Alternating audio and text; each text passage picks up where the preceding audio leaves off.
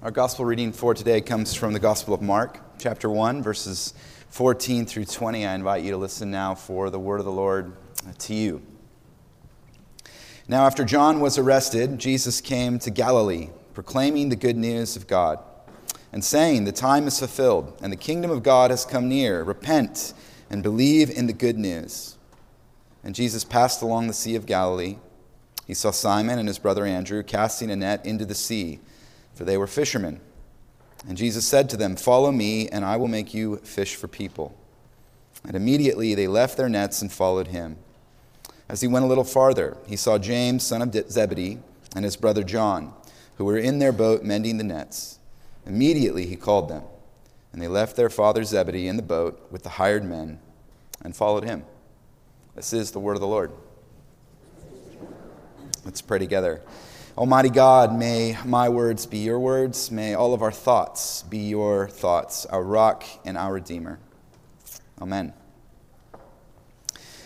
In his book, The Second uh, Mountain, David Brooks describes something called a telos crisis. Uh, telos is the Greek word for goal uh, or purpose. He says that a, a telos crisis is defined by the fact that people in it don't know what their purpose is. They don't know what their purpose is. It's a, a kind of malaise of uncertainty about who they are and what they're living for. He says that, that people who are experiencing a crisis like this, a telos crisis, have basically kind of lost the thread or the story for their lives. Uh, maybe you know what this is like. Maybe you have uh, had a telos crisis. Maybe uh, you're in the midst of a telos crisis right now. Uh, I think that certainly the pandemic uh, created a crisis like this for a lot of people. But maybe you're not in crisis this morning. Maybe you just have a kind of nagging feeling or a lingering feeling that you're not where you should be. Or uh, you wonder if you are following God's plan. Have you ever wondered that? Am I following God's plan? I'm often asked this question as a minister uh, this question of if God has a specific plan for each of our lives and how to know what that plan is. And I have to be honest, as a parent to two young sons, I am worried far less about the plan for my own life at this point and worried about the plan for them. I mean, just last week, witnessing them throwing snowballs at each other's faces from four feet away. My prayer was like, please, God, like, let there be a plan for these children. You ever had those moments where you're just like, I don't know, I trust them to you? What is God's plan for my life? It's a sincere question, and uh, I wish that I had a playbook for each of you. Uh, spoiler alert, I do not have that playbook for any of you, but I can tell you that God's plan is always to partner. That is God's plan throughout all of Scripture, from creation to Abraham to Moses to the prophets to the calling of the disciples to the sending of the apostles. God's plan is to partner with his creation, with you and with me and to use our specific gifts, our experiences, uh, and even our desires to some redemptive end, to use us as vessels of mercy in the world. And, and that's what I think it means to have a calling. Uh, well, the scriptures for this morning, both the Jonah passage as well as the gospel passage, are about calling. And both of these passages tell us that a calling is something that, that someone else asks you to do, and you do it for them and not for yourself. That's what a calling is. It's the defining feature of a calling. In other words, a calling is not just something you dream up for your own life. A calling is a summoning. You are summoned, and you answer that call. Well, Jonah's calling was to go to, to Nineveh and to preach a message of grace. Uh, we don't know much of anything about Jonah's life up until this point. Uh, it's safe to assume that Jonah was not having a very good day when, when God called him the first time, right? He was not happy. This is not how he thought his life would go. Uh, we're not told if he had any kind of special training, if he had any preparation at all. We don't know if he had any experience in foreign policy. We just know that God called him to go to Nineveh. And the reading for today tells us something very important, which is that this is the second time that God has called Jonah to go to Nineveh. The first time if you remember the story, it did not end well. Um, Jonah tried to run away, only to be uh, for God to find him aboard a ship heading to this place called Tarshish. And in the midst of a great storm, uh, which the sailors come to find out is all Jonah's fault, they throw him overboard. and then he is swallowed by a, a big fish. And I think this detail tells us something very significant about uh, God, which is that God is graciously, graciously persistent uh, in uh, calling us.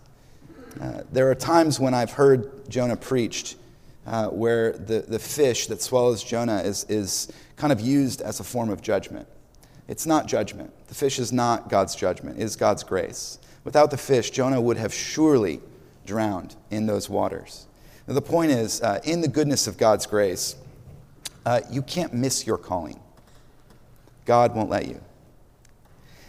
So Jonah eventually found his way to Nineveh, uh, and he preached, I think, what is probably the worst sermon in all of Holy Scripture, uh, if you can even call it a sermon. He says this 40 days more, and Nineveh shall be overthrown.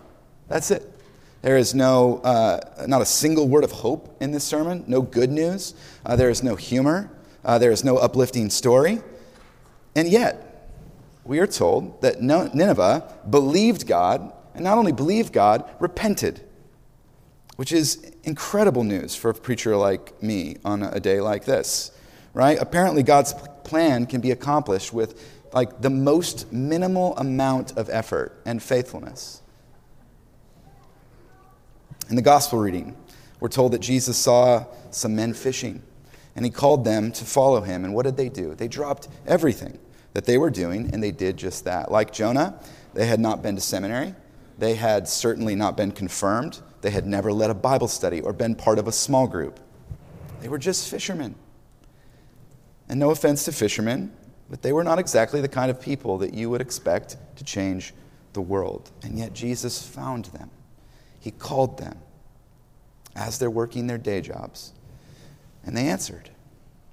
And that we are sitting here today in this sanctuary worshiping the God who is revealed in Jesus Christ tells you that God can be trusted to take very ordinary people and to make extraordinary things happen. That was true for Jonah, it was true for the disciples, and it's true for you and me. The hardest part is believing that is true. But these stories tell us that, that calling is not something that is reserved for people with uh, special training or the right gifts.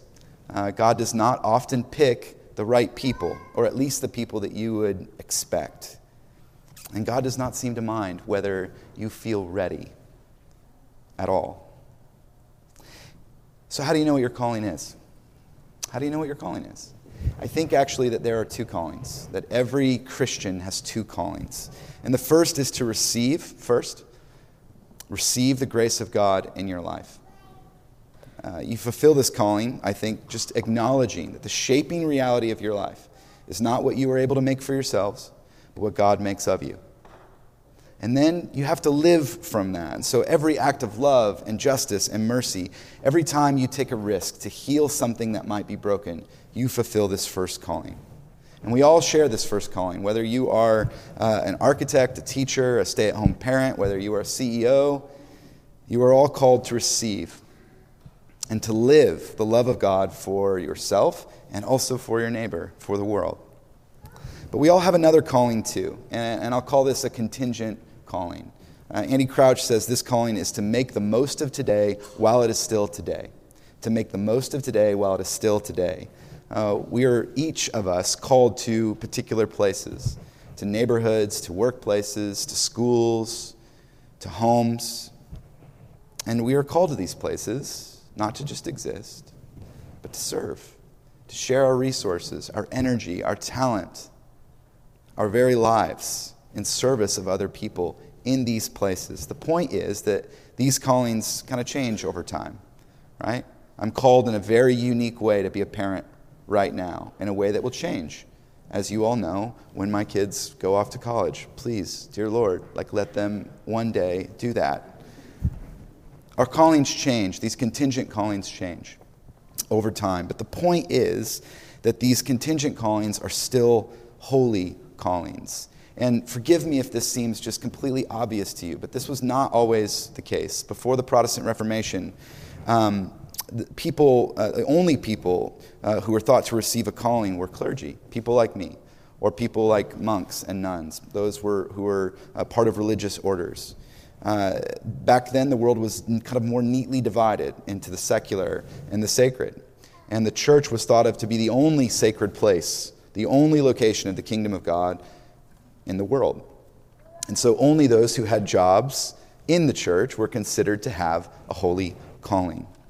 But one of the most uh, defining theologies to emerge out of the Protestant Reformation was something known as the priest of all believers uh, the belief that we are all called, and therefore all of our work, paid or unpaid, is holy work. I love my job. You know, I love this robe, this stole. You know, it's very, very fashionable every Sunday. I feel called to this job. I, I, I love serving churches. Um, but don't let this outfit fool you, right? This job is not any holier. It's not any holier uh, than staying at home with your kids or leading a company or selling insurance or being a teacher. It's not any holier than that. In his poem, How, to Be a Poet, Wendell Berry has a line that has always stuck with me, and it goes like this There are no unsacred places. There are no unsacred places, only sacred places and desecrated places. In other words, there is no distinction between the sacred and the secular world. You can profane what is sacred, but the point is, is that all of creation is already sacred to begin with. And therefore, all of our work, again, paid or unpaid, has the possibility of being sacred work. Has the possibility of, in some way, having a redemptive purpose to it. Christopher Wren, who is the, the architect responsible for building St. Paul's Cathedral after the, the Great Fire of, of London, tells the story. And I don't know if it's apocryphal or not, but it's a great s- story and it fits my sermon. So let's just pretend that he definitely said this. Uh, he recounts a time when he was walking the length of the partially rebuilt cathedral uh, and he asked three bricklayers kind of what they were up to. And the first bricklayer said, I'm working. The second bricklayer said, Well, I'm building a wall. And he gets to the third, and the third pauses. He looks up and he says, I'm building a cathedral to the Almighty. Right? The bricklayer says that. I think many of us feel like that first bricklayer. I'm just working. I'm just day by day taking one step after the next, grinding away. But the truth is, is that whatever we are called to, whatever we're called to, is a cathedral to the Almighty. It is sacred, holy work you have a calling. Uh, you might not know what it is yet, but you do. And uh, I guess if you are uncertain about what it is that you're called to right now, my suggestion would be to begin wherever you are. To begin wherever you are. Uh, you don't have to go to Nineveh uh, to fulfill your calling. Probably, I would question that actually right now, uh, if you were called to Nineveh right now. Like, let's have coffee. Uh, begin where you are. Look around. What it needs do you see? What does your community actually need? What does your family need right now? I think this is the, the best place for us to begin, uh, even before considering your gifts or your desires. What does the world around you need right now? Then consider maybe how God has uniquely gifted you uh, to fit that need. Begin where you are, uh, use whatever you have, and do what you can. And I promise you that God will meet you in that endeavor. When I was here uh, in August, uh, when I was here to preach my candidacy sermon, remember? When I was, you all remember that sermon. I know you do, right? It was like the do you like me kind of sermon. Will you vote? Yes, please. Um, I hope so. I don't have a job. Um, but I preached that sermon, and in that sermon, I told you of a benediction that Dick Halverson uh, used for years. Again, I know you all remember it. Um, but he served, Dick served as the chaplain of the U.S. Congress. And as he sent lawmakers out into the world, he, he said this You go nowhere by accident. Wherever you go, God is sending you there. Wherever you are, God has put you there. He has purpose in putting you there. Christ, who indwells you, has something he wants to do wherever you are. Believe this and go in his grace and love and power. Well, after that service uh, and after that sermon, Carolyn uh, Kinney, whose memorial service uh, we celebrated yesterday and whose uh, these flowers are from, uh, their family. Uh, well, she told me after that service that she had known Dick, that she and Kent had known Dick, that, that actually Dick had uh, married them, and they were friends, and she was very familiar with this benediction. And it took me all of 30 seconds knowing Carolyn to understand what she meant by that. she didn't just know the benediction, she lived it. She was someone uh, in this congregation who trusted God's call on her life, went where it was God called her, and was the kind of person through whom everybody around her experienced God's love and mercy. And yesterday in her homily, uh, which if you haven't seen, I think it's online, it's a beautiful homily. Uh, Christy said that through Carolyn, though Carolyn had never been ordained, she was a minister.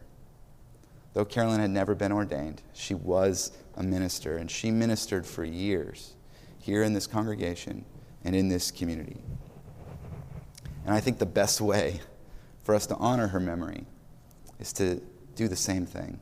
Now it's your turn. Now it's your turn. What would it mean for you?